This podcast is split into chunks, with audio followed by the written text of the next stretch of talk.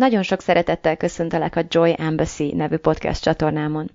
Smith Sandy vagyok, professzionális life coach és mindset mentor, és ezzel a podcasttel abban szeretnék segíteni, hogy kiszabadulj az elméd és a körülményeit fogságából, elkezdj tényleg élni, és te magad is öröm nagy követté válj.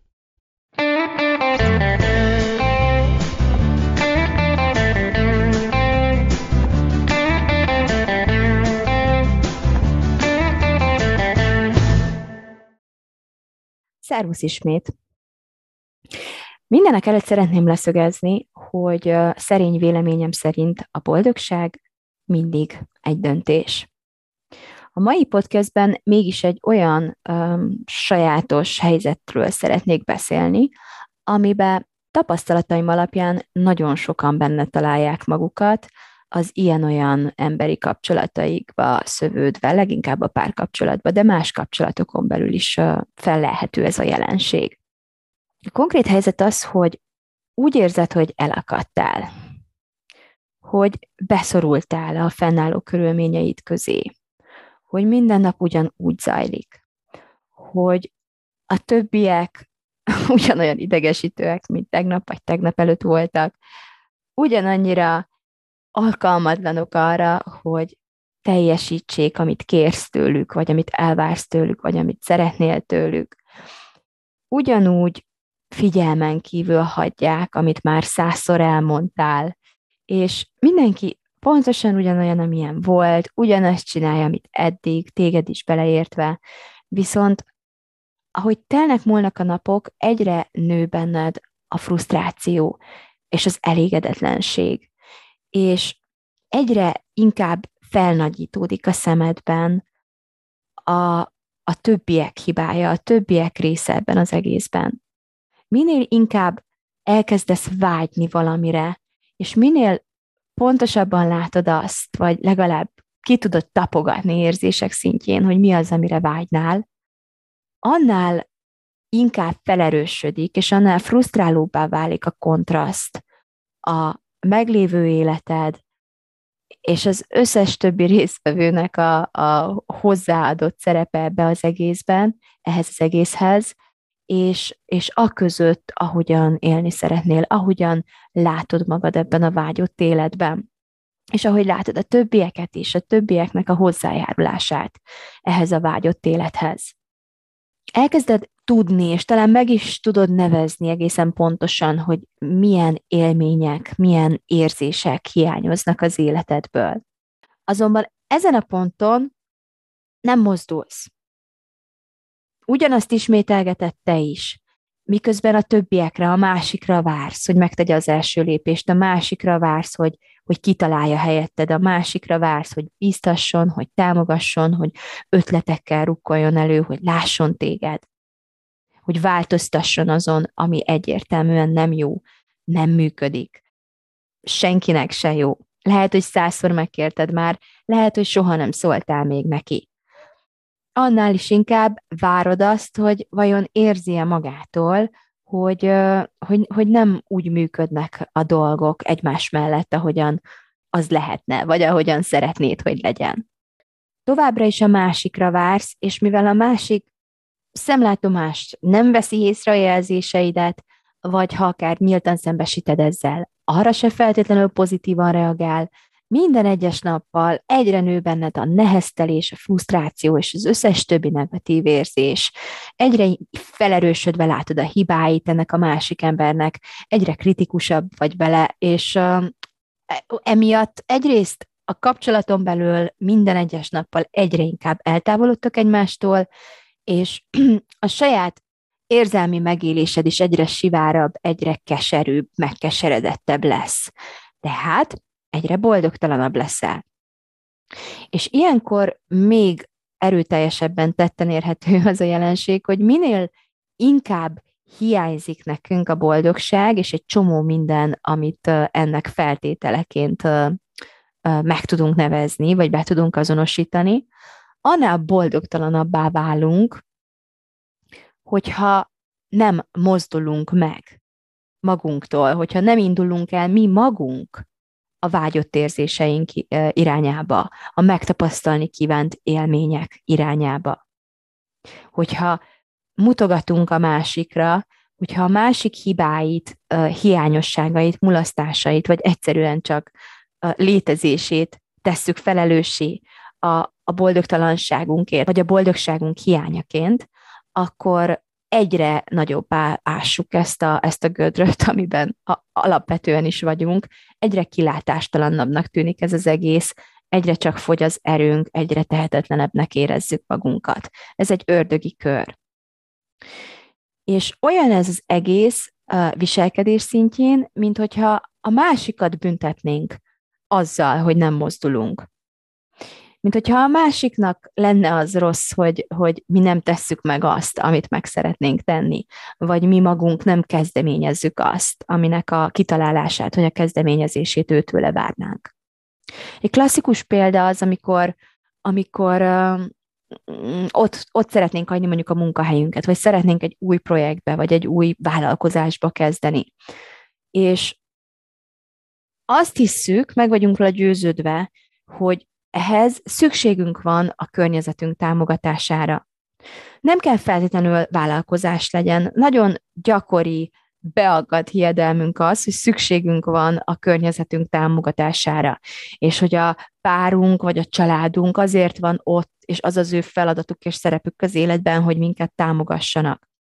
Ez egy gyönyörű dolog, amikor megvalósul, szó se róla, nem akarlak arról meggyőzni, hogy az a legtutibb a világon, amikor nem támogatnak, hanem azt akarom kihangsúlyozni, hogy az viszont egy hazugság és egy téves hiedelem, hogy már pedig nekünk szükségünk van az ő támogatásukra. És hogy nekik csak azért, mert a párunk, vagy a családtagunk, az anyánk, a testvérünk, a nem tudom kicsodánk, kötelességük megadni nekünk ezt a támogatást.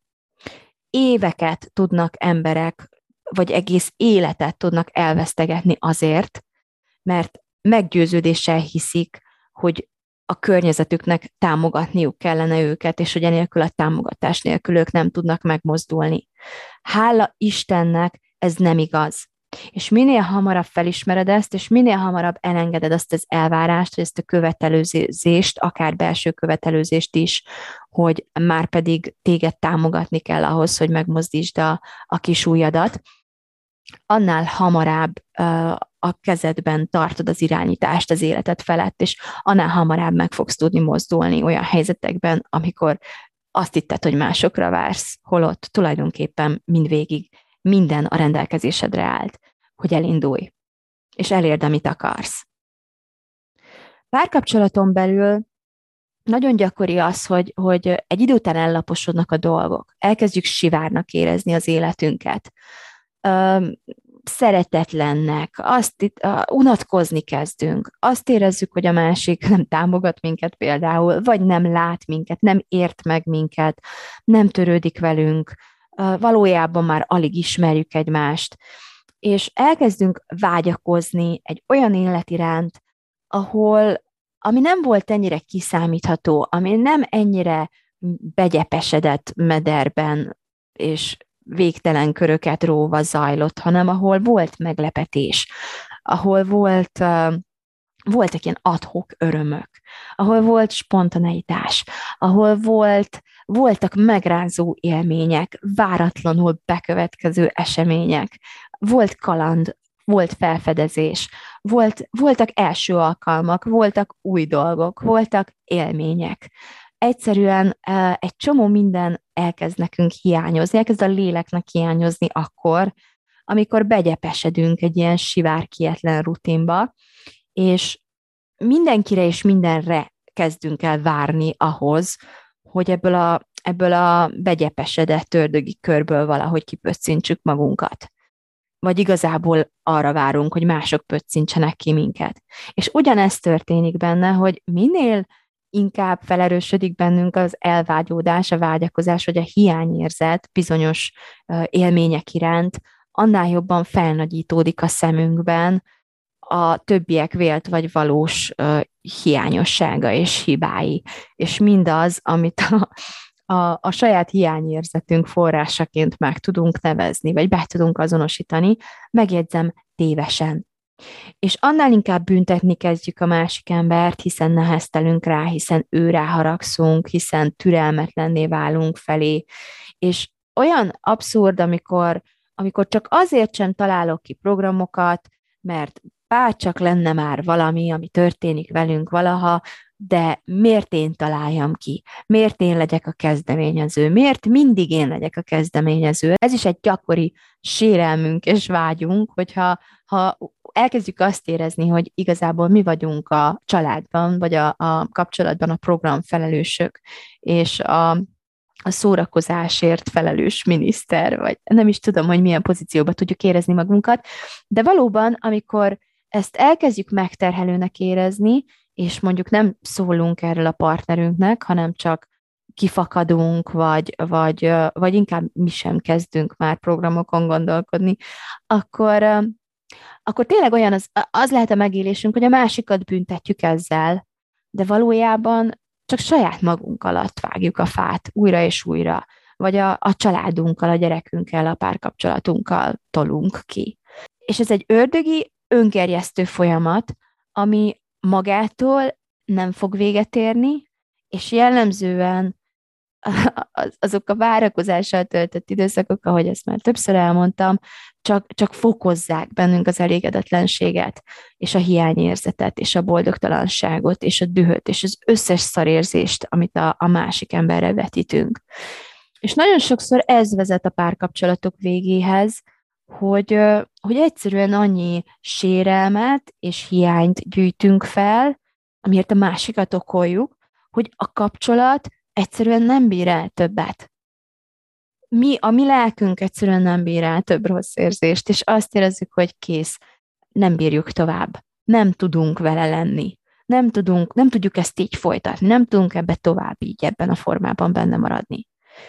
És ilyenkor nagyon sokan a szakítás mellett döntenek, mert, mert eljut, eljut a kapcsolat egy olyan pontra, ahonnan, ahonnan túl nagy erőfeszítés lenne visszafordítani, vagy eszünkbe se jut, meg se fordul a fejünkbe akkor már, hogy, hogy ez visszafordítható lenne, vagy itt még lehetne bármit is csinálni, holott azt az egyet nem csináltuk mindvégig, amit igazából bármikor megtehettünk volna. Jellemzően ugyanis az szokott történni egy szakítás után, nyilván attól függően, hogy meddig tart a gyászidőszak, és hogy ezt mennyire intelligensen tudják a felek ö, lebonyolítani, de mégis eljön az a pont a legtöbb esetben, szerencsés esetben, hogy a felek szinte kivirágoznak. Elkezdenek, nem tudom, lefogyni, maratonokat futnak le, lecserélik a ruhatárukat, egyszerűen elkezdenek változtatni a szokásaikon, elkezdenek kiárni emberek közé, elmennek kirándulni, befizetik magukat egy wellness hétvégére, elkezdenek tulajdonképpen élni, és élményeket gyűjteni. És nagyon gyakran az a, az a megtapasztalásunk, hogy ó, kiragyogott, csak el kellett hagynia a másik ember, csak szakítaniuk kellett. Milyen rossz hatással voltak egymásra, hogy hogy kivirágoztak, amikor megszabadultak egymástól. Vagy ilyenkor egy új kapcsolattal együtt kezdjük megkapni ezeket az élményeket, és nagyon könnyen azt hihetjük, az lehet az illúziónk, hogy a, megerősödhet az az illúziónk, hogy a másik ember volt a hibás, hiszen ebben az új kapcsolatban egyből, hogy kivirágzott a lelkünk, és egyből mennyi élmény ér bennünket.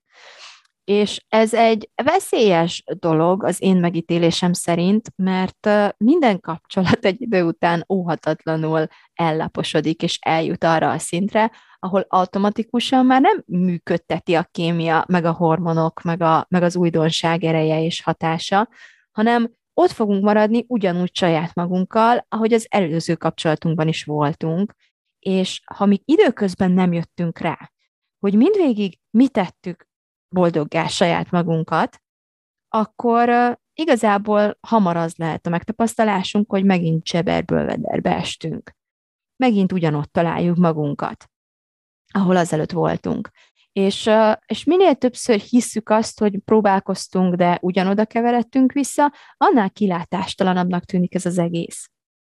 Valójában akkor, amikor az emberek úgymond megszabadulnak egymástól, és elkezdik tényleg szabadságként értékelni, vagy érzékelni ezt, az történik, hogy elkezdenek egy csomó olyan dolgot csinálni, amit addig is csinálhattak volna, amíg a kapcsolaton belül voltak. Azokat a szokásokat addig is megváltoztathatták volna. Azt a kirándulást addig is megtervezhették volna elkezdhettek volna addig is, nem tudom, színházba járni, vagy, vagy csak kimenni, vagy felvenni a kapcsolatot régi barátokkal. De mégsem tették, és ezért a másikra haragudtak. A másikat okolták emiatt. Úgyhogy igazából nekem az lenne a javaslatom, hogyha tudod, hogy miről beszélek, akár a párkapcsolatodon belül, akár az életnek más területén érzed úgy, hogy függsz másoktól érzelmileg, és és azért nem lépsz tovább, és azért nem mozdulsz, mert ők nem adják meg neked azt az érzelmi támogatást, amiről azt hiszed, hogy szükséged lenne rá, akkor én azt szeretném javasolni, hogy hagyd abba a várakozást, és még mielőtt felrúgnád az egész életed, és, és mindenkivel szakítanál, akit, akit a boldogtalanságodért felelősnek tartasz, kezd el felismerni, hogy tulajdonképpen mire is vágysz, mi is az, ami hiányzik neked. És, és nézd meg azt, hogy mit tudnál te tenni magadért. Hogyan tudnál te megmozdulni? Mi az, amit saját magadtól elvárhatnál és teljesíthetnél annak érdekében, hogy, hogy amire vágysz, az valóra váljon, az teljesüljön, azt elkezd megkapni az életedben, saját magadtól. Ha élményekre vágysz, azonosítsd be, hogy milyen élményekre vágysz. Mit akarsz megtapasztalni? Ha kalandot, akkor milyen jellegű kalandot? Egy táborba, egy elvonulásra, az El Camino-ra, hová szeretnéd magad elvinni, ahol ezt a kalandot a lehető legnagyobb eséllyel meg, meg tudod adni magadnak? Hogyha művészetre, megkapó élményekre vágysz, akkor, akkor vegyél magadnak színházjegyet, vagy menj el moziba. Hívd el egy ismerősödet, egy barátodat, vagy akár a párodat, hogyha nem akarod büntetni. Lehet, hogy igen mond, lehet, hogy nemet mond, de ha nemet is mond, akkor is egy szabad, felnőtt ember vagy, aki, aki el tud menni színházba egy ismerősével, vagy akár egyedül, hogyha ha színházi élményre vágyik, és a párja mondjuk nem tud, vagy nem akar vele tölteni. És, és hogyha ha az életmódoddal nem vagy elégedett, akkor változtasd meg az életmódodat nem számít, hogy a családban senki más nem akar beszállni veled ebbe a csónakba, és, és mindenki más ragaszkodik továbbra is a, a, a zsíros ételekhez, és a mértéktelen cukorfogyasztáshoz, és, és, és habzsolnak, és a legnagyobb öröm a, a család szinte összes többi tagjánál az, hogy, az, hogy degeszre zabálhassák magukat minden hétvégén, hogyha neked ebből eleged van, akkor akkor te ezen tudsz változtatni a saját életedben. Te ebben nem kell részt vegyél többé. De nekik sem kell sem támogatni téged, sem megérteni őket, és végképp nem kell mindenkinek megváltoztatni a családon belül az életmódját azért, mert neked a fennálló helyzetből eleged van. Te ezt meg tudod változtatni magadtól, magadért. Egyedül is. És minél hamarabb kezedbe veszed az irányítást, és minél hamarabb megnevezed azt, hogy te pontosan mivel vagy elégedetlen az életedben, mire vágysz helyette, milyen cselekedetek tudnának téged elvezetni ehhez, és milyen érzéseket, élményeket kell megadnod magadnak ahhoz, hogy ez a hiányérzeted megszűnjön, és minél hamarabb abba hagyod a várakozást és a másokra mutogatást, és veszed kezedbe ezt az irányítást, és kezded el megtenni magadért, annál hamarabb megtapasztaltod azt, hogy tulajdonképpen végig a te döntésed az, hogy neked mikor virágzik ki a lelked, és mikor, mikor szabadítod fel magad az alól, ami nem valóságos ketrec, nem valóságos korlát, nem valóságos elakadás, és nem a többiek miatt van. Mindvégig a te fejedben volt. És hogyha ha te boldogtalan vagy a párkapcsolatodban, és ezért a boldogtalanságért a párodat okolod, akkor ez, ez nem egy boldog párkapcsolat. Azonban, hogyha elkezdesz felelősséget vállalni a saját boldogságodért, és elkezded megadni magadnak azt, amire a másiktól vágynál, vagy várnál, és, és elkezded boldogát tenni saját magadat, akkor legalább kettőből már egy ember, egy fél boldog lesz. És ezzel mindent megtettél, amit a boldog párkapcsolat érdekében megtehettél. Egyrészt óriási szabadságot adsz ezzel a másik embernek, hatalmas terhet veszünk le a másikról akkor, amikor nem őt hibáztatjuk a saját érzéseinkért, és nem tőle várjuk, hogy nekünk érzéseket adjon, mert ez képtelenség. Az érzéseinket mindig mi magunk, a saját agyunk, a saját gondolataink generálják számunkra. Teljes illúzió, hogy a másiknak kellene valamit csinálnia, vagy abba hagynia valamit, azért, hogy mi boldogabbak legyünk. Amikor ezt az illúziót felismerjük és kimondjuk, és elkezdjük éppen ezért a, a saját kezünkbe venni az irányítást, az érzelmi kapcsolószekrényt, ahogy ezt nevezni szoktam, és, és, és kielégíteni azokat a hiány állapotainkat, amelyektől szenvedünk, akkor egyrészt levesszük ezt a terhet a másikról, másrészt boldogok leszünk, és egy óriási ajándék, amit a környezetünknek adhatunk, az, hogyha mi boldogak vagyunk, és nem frusztráltak. Csak képzeld el azt a nőt egy párkapcsolatban, aki, aki tele van élettel, és derűvel, és boldogsággal, és kiegyensúlyozottsággal, és szenvedéllyel. Mekkora ajándék ez mindenkinek, akivel ez a nő, vagy ez az ember találkozik. Mekkora ajándék, mekkora erő, mekkora inspiráció vele egy légkörben lenni. Főleg, hogyha nem engem terhelt a felelősség, hogy, hogy ő ilyen állapotba kerülhessen vagy nem rám neheztel, amikor éppen nem tudja ezeket az érzéseket saját magából előhívni. Hát ugyanez a helyzet, hogyha visszafordítod, ezt az ajándékot adod mindenkinek, aki mellett a derűs, elégedett, élményektől gazdag énetként tudsz jelen lenni. És hogyha megtetszett neked ez a koncepció, de nem tudod egészen pontosan, hogy hogyan fog hozzá ez az egészhez, akkor iratkozz fel a levelező listámra, vagy kövess be az Instagramomat, mert jövő héten, Valentin nap alkalmából egy, egy ilyen szerelemébrezgető kihívással fogok kedveskedni. Minden nap egy apró feladatot fogok adni annak, aki szeretne ebben részt venni velem, és szerintem ez egy kiváló módja lesz, hogy, hogy beindítsuk azt a motort, ami, amiről lehet, hogy egy ideje azt hiszed már, hogy, hogy megdöglött, de valójában csak tetszhalott állapotot mutat, mert ahelyett, hogy beindítottad volna, valaki másra vártál.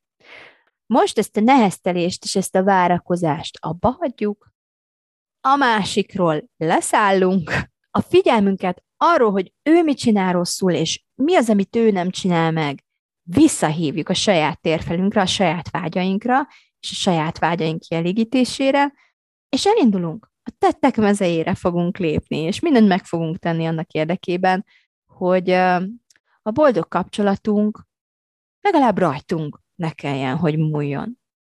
Köszönöm a figyelmedet, és hogyha szeretnél velem tartani ebben a kihívásban, akkor iratkozz fel a levelező listámra. Levélben fogom kiküldeni majd a teendőket, és az Instagramomon be fogok számolni róluk. Nagyon élménygazdag, szenvedés és boldog hétvégét kívánok! thank you